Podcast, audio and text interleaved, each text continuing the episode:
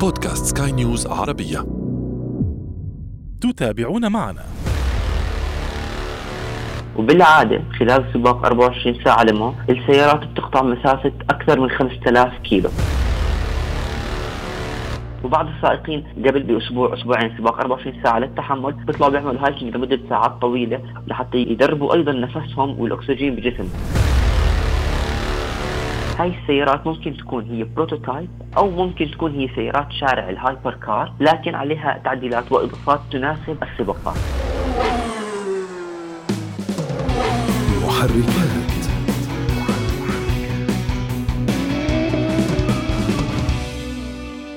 أهلا بكم مستمعين في محركات برنامج البودكاست الذي يهم كل من يقود أي نوع من المركبات أو حتى يجلس فيها، نحن هنا نهتم بتقوية ثقافة المركبات لديكم وفي كل حلقة نفتح أحد الملفات ولا نغلقه قبل أن نصل إلى نتيجة وتوصيات. أعده وأقدمه لكم أنا أشرف فارس عبر أثير سكاي نيوز عربية.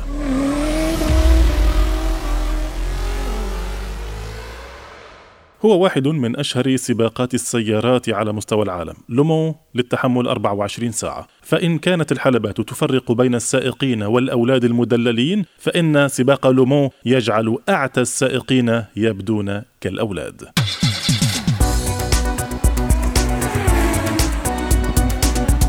ضمن سلسلة حلقاتنا عن رياضة المحركات نتحدث اليوم عن سباق لومو 24 ساعة للتحمل. بلا شك هو من أقدم سباقات السيارات الرياضية نشاطا وهو سباق التحمل والقدرة وهو السباق الوحيد في العالم الذي تبقى فيه السيارات تدور على مدار 24 ساعة حيث يتناوب سائقان اثنان فقط على قيادة السيارة الواحدة. بالطبع كما هو واضح من اسمه فهو يقام في فرنسا وتحديدا بالقرب من مدينة لومو. الحلبة ليست رياضية بالكامل بل هي خليط بين شوارع المدينة العامة التي يتم غلقها للتسابق وحلبة متخصصة للتسابق. هذا السباق أعزائي هو الذي يفرق فعلا بين السائقين الكبار والأولاد. فإن كنت تتعب من القيادة أثناء السفر برا لك أن تتخيل أن عليك أن تفعل ذلك لمدة 12 ساعة بكامل تركيزك الرياضي وقوتك البدنية دون أن تضغط على المركبة أكثر من اللازم لتتفادى المشاكل الميكانيكية. هذا السباق بالمناسبة هو الذي أوحى بسباق ديتونا 24 ساعة الأمريكي الشهير وأيضا سباق نورنبرغ رينج الألماني ل 24 ساعة وهو المشهور بطرقاته الصعبة. إذا دعونا الآن نتعرف أكثر على سباق لومو لمدة 24 ساعة للتحمل وحول هذا الموضوع ينضم إلينا من العاصمة الأردنية عمان السيد روجيه عبيد الصحفي المختص في رياضة المحركات ومؤسس مجلة متخصصة في رياضة المحركات. أهلا بك مرة أخرى روجيه أهلا أهلا فيك أشرف وشكرا كمان مرة لأستضافتي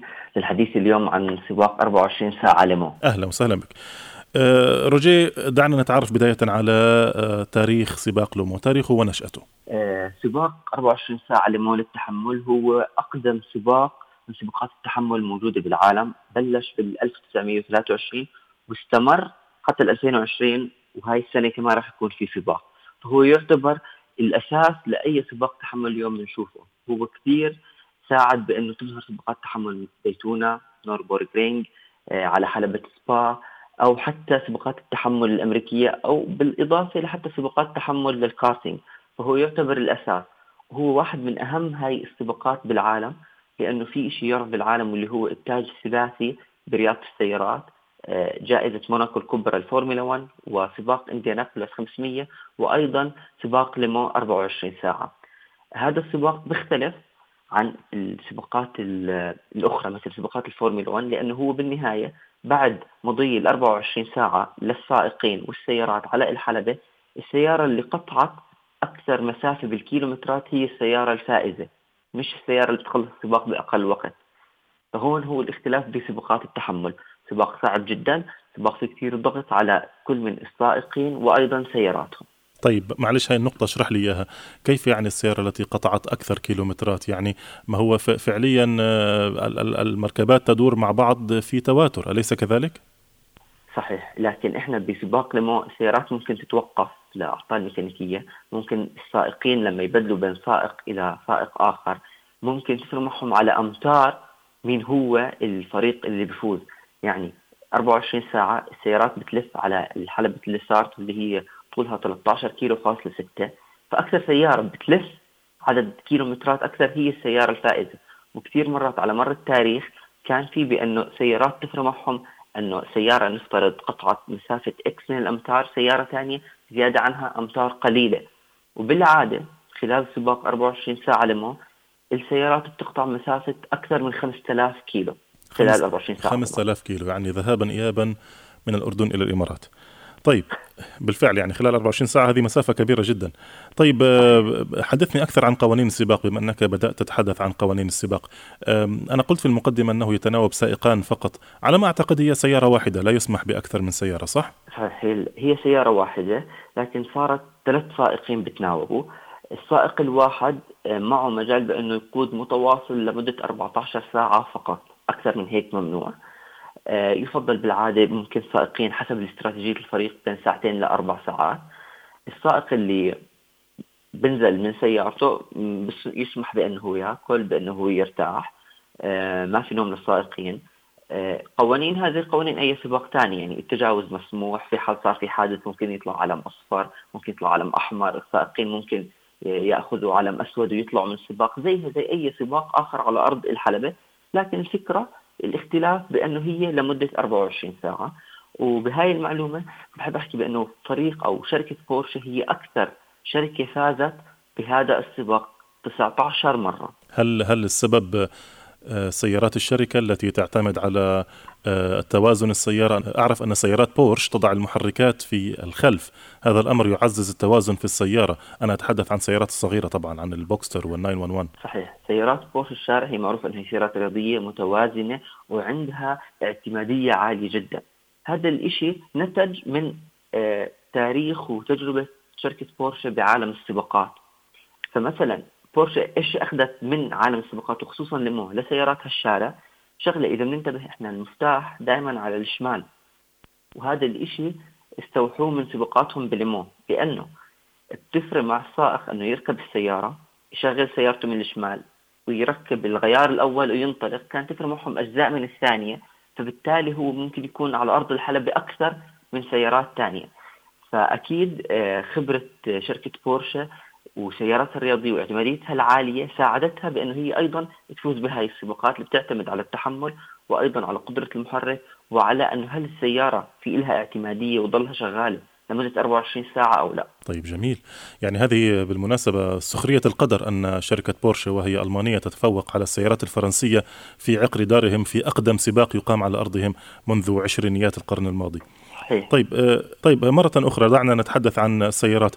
آه، السيارات التي تقاد في في سباقات لومو ما مميزاتها؟ ما الفرق بينها وبين آه، سيارات السباق الأخرى مثل السيارات السياحية مثلا؟ تمام. هلأ بسباق لومو بتشارك فئتين من السيارات وهم كل فئتين تقسم إلى جزئين. بموسم 2021 في عندنا فئة سيارات ال hypercar وفئة سيارات ال LMP2 هدول بنفس بفئة بيناتهم ويوجد فئة سيارات ال GT وهي سيارات ال GTE Pro للسائقين المحترفين وال GTE Am للسائقين يعني اللي أقل درجة أو ممكن هم بسموهم ال bronze driver شو الاختلافات بين سيارات ال GT هي نفس سيارات ال GT لكن الاختلاف بين سيارات ال hypercar أو ال LMP2 هي بالقوة الحصانية هي بتأدية السيارة بوزن السيارة. للمعلومة لحد موسم 2020 كانت السيارات اللي هي نحكي أعلى فئة من السيارات المشاركة بسباق لمو 24 ساعة تعرف باسم ال إم بي 1 وهي كان سيارات وزنها أقل شيء 870 كيلو توصل القوة الحصانية ل 1000 حصان وهي السيارات كانت تتميز بأنه هي سيارات فقط تنتج من أجل سباقات التحمل يعني هي ما في منها سيارة شارع. التغيير اللي صار بالموسم الجديد واللي هو فئة ال hypercar استبدلوها بسيارات اللي كانت تعرف باسم ال LMP1 هون ممكن تكون سيارة هي فقط prototype أي هي سيارة فقط صنعت لسباقات التحمل أو هي من سيارات ال hypercar اللي بنشوفهم بالشارع من المصنعين المختلفين. لكن طبعا بتخفيف للوزن زيادة الأيروديناميكية آه، قوة حصانية أعلى لحتى تناسب سباق التحمل. هذا الإشي بيساعد بأنه ممكن شركات أكثر تنضم ممكن بعض الشركات اللي غابت عن هذا السباق ترجع مرة أخرى. بالنسبة لسيارات ال LMP2 هي سيارات اضعف وزنها أكثر بحدود ال minimum أو أقل وزن 900 كيلو. آه، قوة حصانية بتتراوح بين 500 و 600 حصان. آه، محركها لازم يكون 8 اسطوانات الفئة الأولى البطولة سامحة أو السباق سامح بأنه الشركات تحط أي محرك بدهم إياه آه، أي عدد سلندرات. واي قوه حصانيه هم بلاقوها مناسب. جميل جميل جدا. طيب هنا أنت فتحت نقطة الفروقات الميكانيكية، حدثني أكثر عن الفروقات الميكانيكية عن السيارات العادية يعني ما الإطارات المستخدمة في سباقات التحمل؟ هل هي نفس الإطارات المستخدمة في سباقات أخرى؟ آه، هل هي قريبة من الإطارات المدنية أم أقرب إلى جودة إطارات الفورمولا 1 مثلا؟ أنظمة التعليق يعني حدثني عن بعض الفروقات الميك... الفنية. تمام، هلا بالنسبة للفروقات بين آه، سيارات سباقات التحمل أو سيارات الشارع. أول شيء إذا كانت هي من فئة السيارات ال prototype فهي سيارة ما لها مشابه بالشارع. هي سيارات يعني ال LMP 1 ما بنلاقي زي هاي السيارة من أي مصنع موجود بالشارع. فهون هذا هو أول اختلاف. اثنين في اختلاف إحنا في عندنا بأنظمة التعليق والبريكات صحيح البريكات هي ممكن تكون من الكربون لكن بتكون مصنوعة من آه، مواد لأنه تكون للتحمل أكثر لأنه السيارة بتسابق على الحلبة لمدة 24 ساعة. في ضغط كثير كبير على البريكات خلال فترة طويلة. الاختلافات الأخرى واللي هي أن السيارة ما فيها أي نوع من أنواع الرفاهية. أصلا يا دوب السيارة السائق بكون جواتها في له مكان لحتى لتدخيل الهواء. يعني ما بنشوف إحنا لا وسائل راحة لا بنشوف إحنا عندنا أي نوع من أنواع الترفيه اللي بيكون للسائق بالنسبة لأنظمة التعليق بتكون هي أنظمة تعليق قاسية لحتى تساعد بأن السيارة ضلها ثابتة. بنشوف حتى تصميم سيارات ال LMP1 وال LMP2 مختلف عن تصميم سيارات الشارع لحتى تساعد بالانسيابية للهواء وتقلل من احتكاك الهواء وتكون السيارات أثبت. الإطارات هي إطارات السكات مشابهة للي بنشوفها اليوم بسيارات الفورمولا 1 لكن الاختلاف بأنه إطار سيارة الفورمولا 1 بدور لعدد لفات قصير جدا تتراوح مرة 10 لفات مرة 20 لفة 30 لكن الإطارات هون صحيح يسمح باستبدالها وإعادة تزود بالبنزين لكن بتكون لفترات أطول. وبس لأنه فتحنا موضوع الفورمولا 1 شركة بورشة سيارتها 919 Hybrid Evo اللي شاركت بسباق لومان وفازت فيه لثلاث مواسم كانت أسرع من سيارة لويس هاملتون بعام 2016 على حلبة سبا بسبع أجزاء من الثانية. هون بنحكي عن تطور التكنولوجي كثير كبير بهاي السيارات وقديش هاي السيارات بالفعل هي سيارات يعني من أم الرياضات تعتبر. بالفعل. انت قاعد تحكي عن سبع أجزاء من الثانية. هكذا يلعب العظام الكبار دائما يعني يتنافسون على الألقاب حتى بأعشار الثواني. طيب بما أنك فتحت هذه النقطة عندي سؤال آخر. بداية قبل أن أسألك سؤالي الحلبة التي تقام عليها صف لي الحلبة التي تقام في عليها سباقات لومان. تمام. هلا حلبة لا سارت موجودة بمدينة اسمها تعرف باسم مدينة لومان للمعلومة هاي الحلبة ما بيكون في عليها ضغط كثير كبير على السائق مثل حلبات أخرى مثل نوربورغرينغ أو آه، سبا. لأنه الحلبة هي طولها 13.6 كيلو متر أو 13.8 الخطوط المستقيمة فيها كثيره عدد المنعطفات يمكن مقارنة بحلبات أخرى بنفس الحجم أقل. فهاي الحلبة آه، يعني بأوقات من السباق بتكون في يعني يخف الضغط على السائق بسبب الخطوط المستقيمة الطويلة جدا. فكثير من الناس بتحكي بأنه سباق ديتونا 24 ساعة للتحمل أو نوربورغ رينج هو أصعب للسائقين من سباق ليمون بسبب طبيعة الحلبة. جميل جميل جدا. طيب آه، رجي نقطة أخرى. السائق عندما يتجه إلى سباق لومو ما التحضيرات التي يقوم بتجهيزها على نفسه على سيارته؟ كيف يتحضر؟ كيف يتجهز؟ كيف ينام؟ كيف يأكل؟ يعني حدثني عن روتين السائق قبل الخوض في سباق لومو تمام. هلا آه، سباق من اسمه سباق التحمل. فالسائق لازم يكون عنده قدرة كثير كبيرة على التحمل للسباق لفترة طويلة للضغط لارتفاع درجة الحرارة لأنه السباق يقام هو بالعادة كان بشهر ستة لكن حاليا بهاي السنة رح يقام بشهر ثمانية. يعني درجات حرارة مرتفعة قليل جدا ما حتى نشوف سباق معطر السائق ما ببلش يتجهز لهذا السباق أو ل 24 ساعة لما خلال شهر أو شهرين أو سنة. ببلش بسنوات عديدة. العديد من السائقين كانوا يذكروا بأنهم بلشوا من 2012 يتجهزوا للسباق وشاركوا فيه بعد العديد من السنوات. بقوموا بتمارين رياضية كثيرة وتمارين رياضية بتبذل مجهود كبير وممكن كمان تمارين للتنفس. على أساس السائق يكون جاهز من ناحية تحمل لفترة طويلة ويكون عم ببذل نفس الجهد من خلال الساعة الأولى من السباق أو حتى الساعة 24 أكيد بقوموا بتدريبات للرقبة يعني بيكون أكثر ضغط عليها بالسباق بيقوموا بتدريبات على السيميوليتر بنفس طريقة جلوسهم خلال السيارة لفترات طويلة. وأيضا واحدة من الشغلات اللي بيعملوها السائقين واللي هو مشاركتهم بسباق سبا على حلبة سبا الشهيرة اللي بيكون هو سباق تحمل لمدة ست ساعات. هذا بيكون زي كأنه سباق تحمية لإلهم للتحمل لل 24 ساعة. وبالإضافة بأنه الحلبة أصعب وفيها تحديات أكثر فواحدة من الشغلات اللي بالفعل اليوم السائقين بيعملوها للتحضير لسباق 24 ساعة هو مشاركة بسباق آخر. وبعض السائقين آه، قبل ما يكون يعني بأسبوع أسبوعين سباق 24 ساعة للتحمل بيطلعوا بيعملوا hiking لمدة ساعات طويلة على ارتفاعات عالية لحتى يدربوا أيضا نفسهم والأكسجين بجسمهم. فعم نشوف اليوم تدريبات صعبة تدريبات يمكن مختلفة عن السائقين الآخرين إن كان مثلا فورمولا 1 أو حتى سائقين يمكن نيجي نحكي السباقات الأخرى. جميل. يحتاج للخروج إلى hiking حتى يرتب نفسه. هذه معلومة قوية. طيب آه، نقطة أخرى. آه، السائق كيف يتفادى المشاكل الميكانيكية؟ يعني كيف يقوم ب كما نسميها بالإنجليزية pacing يعني عملية ترتيب لأولوياته أثناء القيادة. كيف يقوم بهذه الأمور ويحافظ على المركبة لأطول فترة ممكنة؟ هلا آه، السباق للحفظ إما على الإطارات على البريكات على السيارة وتتجنب أي مشاكل ميكانيكية هي بتكون كيف السائق يدير سباقه. يعني مش بالشرط وكثير من السائقين حكوها بأنه إحنا نقوم بلفات عدائية وسريعة جدا هي الطريقة الأفضل لأنه نفوز، لا هي الثبات بالمستوى، يعني يقوموا ب نحكي مثلا على سبيل المثال 100 لفة وفي ثبات بالمستوى أحسن ما تكون لفات سريعة لفات بطيئة، لأنه لما يكون سائق عدائي وبضغط كثير على السيارة ممكن هذا الشيء يتسبب بحدوث understeering أو oversteering للسيارة ممكن يخرج ممكن يعمل حوادث ممكن يضر إطاراته أو بركاته بشكل أكبر. فالتدريب وإدارة السباق بطريقة بأنه نعمل عدد لفات مستمر بنفس الوتيرة هي الطريقة الأفضل لحتى اليوم يتفادوا أي مشاكل ممكن تحدث معهم على السيارة خصوصا على الأجزاء اللي ممكن تتضرر بسهولة يعني زي ما ذكرتهم أنا. آه، البريكات الاطارات أنظمة التعليق. فهي واحدة من الشغلات اللي هي الثبات بالمستوى.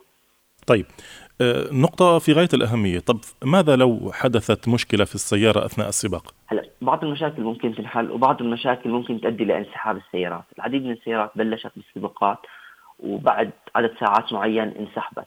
فزي بأي سباق تصير مشاكل ميكانيكية السائق للأسف بيضطر ينسحب حادث بيضطر ينسحب. ممكن بعض الأشياء يعني مثلا إذا يعدلوا بجانح آه، شغلة معينة ممكن يعودوا لكن غير هيك رح يكون الانسحاب هو للأسف من نصيب السائقين. طيب آه، السائق خلال 24 ساعة يتعرض لجميع ساعات النهار آه، على ما أظن يبدأ السباق من الظهيرة صح؟ صحيح. يبدأ من الظهيرة وينتهي آه يبدأ من الظهيرة وينتهي بالظهيرة، يعني يبدأ بالشمس وينتهي بالشمس أو افتراضا ذلك، لكن قد يتزامن ذلك مع تعرض السائق للأمطار. هناك طرق متعرجة في بعض المناطق هناك انخفاض في الإضاءة في بعض المناطق خاصة لمن يقود في النهار وفجأة يهبط عليه المغرب والليل تتغير عليه الإضاءة كيف يتعامل السائق مع كل هذه الظروف؟ أوكي هلا بالنسبة لبداية السباق تكون بالنهار أو ضوء الشمس وبنتهي السباق ضوء الشمس آه واحدة من الشغلات المستائقين بيكونوا متعودين بأنه بهاي الفترة من السنة ما راح يكون عندهم نوم راح يكون في عندهم ضغط جسدي. فموضوع إنه النوم أو صار صبح ليل صبح بكونوا هم بالتدريبات آه، غطوا هذا الموضوع. هلأ السيارات فيها ضوء ضوء أمامية وضوء خلفية. الضوء الأمامية طبعا ممنوع يكون فيها الضوء العالي فقط الضوء الطبيعي. والضوء الخلفية بيكونوا بيتأكدوا منهم قبل بداية السباق. وأيضا ضوء البريك بيكون موجود بمكان إنه ما راح ينكسر للسيارات اللي بالخلف. بس تصير الدنيا مغرب أو ليل عادي السيارات بتضوي الضوء تبعونها وبتضوي الحلبة وبكملوا التسابق. يعني اللي بيحضر سباق 24 ساعة حينتبه إنه بالليل السيارات كلها ضاوية ضوءها فهذا بالنسبة لموضوع كيف رح يتأقلموا بين الصبح والليل. بالأمطار قليل جدا نشوف أمطار لأنه هي بتصير بالصيف. لكن في حال صار في أمطار لسبب معين بيكون موجود عند الفرق كلها إطارات الماطرة. فكل السيارات بتفوت على منطقة الحظائر ببدلوا إطاراتهم السليك لإطارات ماطرة. وبنطلقوا بس بدي أحكي كمان كيف السائقين آه، أنت حكيت كيف بتأقلموا مع السباق. حاليا رح يكون السباق 89 فالفرق عندها خبرة كثير كبيرة آه، نحكي الميكانيكيين أو حتى إدارة الفرق اللي بتشارك مثل أودي بورشا في كثير من الفرق اللي شاركت وكان لها تاريخ كبير. بس حاب أحكي مثلا بعام 1966 في سباق جميع الناس بتتذكره واللي هو كان تنافس بين فريق فيراري وفريق فورد. فريق فيراري كان يسيطر على البطولة لست سنوات متتالية وفريق فورد حاول لأكثر مرة بانه هو يفوز بالسباق. بال 66 استطاعوا على سيارتهم GT 40 يفوزوا الفراري ومن هناك كانت انطلاقة شركة فورد بعالم السباقات والسيارات الرياضية وسيطرت على البطولة لاربع مرات وأكيد إجت العديد من السيارات الأسطورية منها من بورش 917 أو مازدا 787 فبس هاي كانت لازم تنذكر هي واحدة من يمكن أهم المعارك على أرض الحلبات بين الفرق. أنا أتصور يعني بتحليلي أن شركة فورد ربما ملت من ال من ال من المعارك مع السيارات الأوروبية واتجهت أكثر إلى سي إلى سباقات آه، ديتونا الأمريكية لكي يعني تبرز نفسها أكثر بين السيارات الأمريكية. وهنا سؤالي التالي. صراحة في يعني في دقيقة واحدة لو سمحت. الفرق بين آه، سباق لومون الفرنسي وبين السباقات المشابهة ذات التحمل. سباق ديتونا 24 ساعة سباق نوربرغرينغ في ألمانيا 24 ساعة أيضا. الفرق الأساسي بأنه هو أقدم سباق وهو كان السبب بأنه تظهر كل هاي السباقات. آه، الفرق الثاني بأنه آه، مثلا سباق ديتونا بعض الناس تعتبر بأنه هو أصعب لكن تصميم الحلبة هي شكل بيضوي فنوعا ما أسهل للسيارات والسائقين الاختلاف عن سباق نوربورغرين نوربورغرين كثير أصعب لأنه الحلبة فيها العديد من المنعطفات العديد طريق جبلي نوربورغرين على ما أظن صح؟ صحيح هي نعم. واحدة من صحيح وهي جوا الغابات هي واحدة من أصعب الحلبات بالعالم لكن الشهرة اللي اكتسبتها سباق 24 ساعة ليمون لأنه هو أقدم سباق وبسبب السيارات يعني الأسطورية اللي مرت عليه وشاركت فيه مثل بعض السيارات اللي أنا ذكرتهم. لكن من ناحية الصعوبة سباق 24 ساعة نوربورغرينغ كتكوين حلبة هو أصعب من حلبة لا سارت اللي يقام عليها 24 ساعة. طيب آه، روجي آه، آخر نقطة. التطوير آه، القادم إلى سيارات لومان سباق سيارات لومان. التطوير اللي هو بموسم أو سباق 2021 الاختلاف بانه فئة السيارات ال LMP 1 اللي هي أعلى فئة بتشارك بهذا السباق رح يتم استبدالها بفئة تعرف باسم سيارات ال hypercar. الاختلاف بينهم فئة ال LMP 1 هي سيارات كانت prototype أي سيارات فقط مخصصة للسباق ما في منها إنتاج تجاري يعني ما بنشوف لها شبيه. بالسباق الجديد أو فئة ال hypercar هاي السيارات ممكن تكون هي prototype أو ممكن تكون هي سيارات شارع ال hypercar لكن عليها تعديلات وإضافات تناسب السباقات. فهون إحنا بنشوف في تنوع أكثر بالسيارات وأيضا شركات مصنعة أكثر رح تشارك. ممتاز ممتاز. جميل جدا كل هذه المعلومات في منتهى الجمال عزيزي روجي. أنا أشكرك جزيل الشكر على هذه المعلومات الوافية. وصلنا إلى ختام هذه الحلقة مستمعينا الكرام. أشكرك مرة أخرى كنت معنا من العاصمة الأردنية عمان السيد روجي عبيد الصحفي المختص في رياضة المحركات ومؤسس مجلة متخصصة في هذا الصدد. شكرا لك مرة أخرى روجي. شكرا شكرا لك. محركات.